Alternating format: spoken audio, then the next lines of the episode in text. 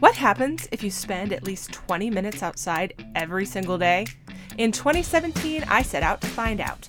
Welcome to the Humans Outside Weekly Diary, where I tell you my own lessons from a life spent outside. What did I do and learn while going outside this week? That and this week's Real Outdoor Hero, up next.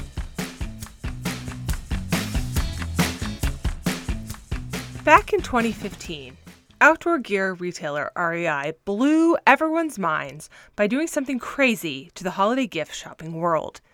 They shut down their website and stores for a day after Thanksgiving and suggested everyone opt outside instead of going shopping. Maybe it was a brilliant publicity move.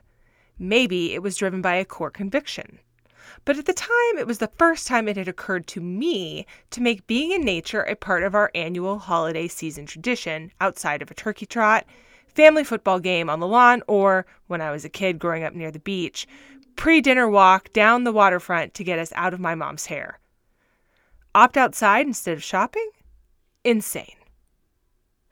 Fast forward to this year, and spending time outside daily has made me a much different person than I used to be. Or rather, I'm the same person, but with a wildly different set of priorities. I actually want to be outside. I actually enjoy heading into nature.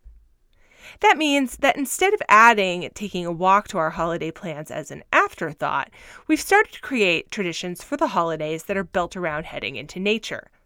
Last year, we tried something new, and I told you about it in a podcast episode.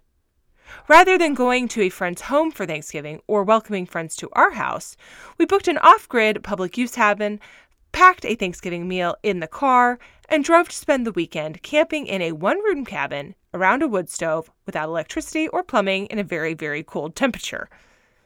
For those of you who have never tried this, that probably sounds insane. And I will admit that even though we did this last year and thought it was great, and even though I know it was fun, it also sounded insane to me as I got ready to go this year. Why in the ever loving world was I going to all this trouble to pre make pies, source a turkey dinner that would be easy to reheat, and gather instant mashed potatoes and canned vegetables? It would be so much easier to just, you know, stay home and not have to wander to an outhouse to use the bathroom in temperatures around zero degrees. And then I went there and I remembered why. Because it was amazing and because the effort is totally 100% worth it. This year's cabin selection was within a snowball throw distance from the parking lot, meaning we didn't have to ski anything in, although I do enjoy being further removed than we were. We arrived to find the cabin already warm thanks to a recent previous user leaving hot coals going in the wood stove. So we unpacked, and while the kids broke out a card game, went for a pre feast cross country ski. We then had dinner heated by camp stove, feasted, played board games, skied again, this time under the stars, played more board games, and finally bedded down for the night.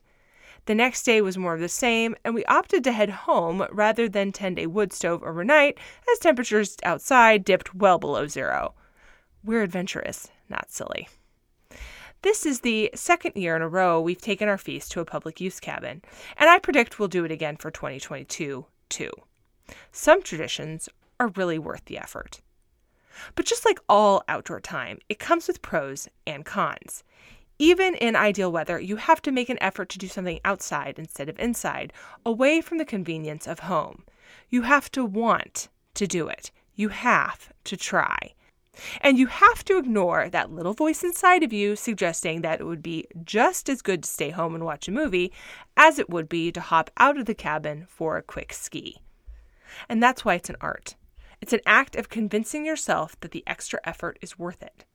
I hope that my kids grow up remembering these times we did the thing that was a little uncomfortable to create a memory or a special family tradition that was worth repeating.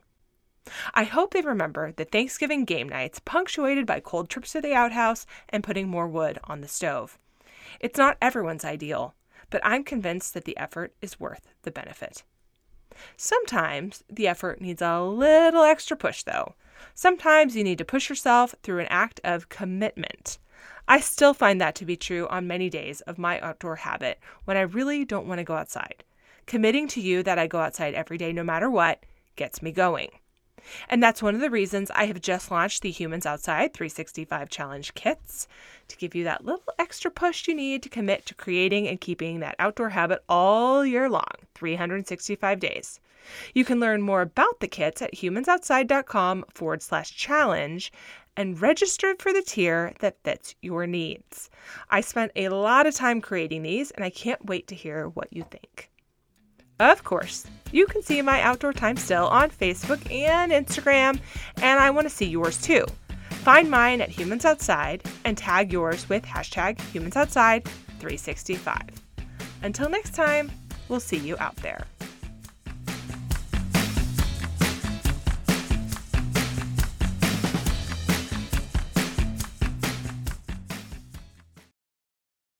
Waiting on a tax return? Hopefully, it ends up in your hands.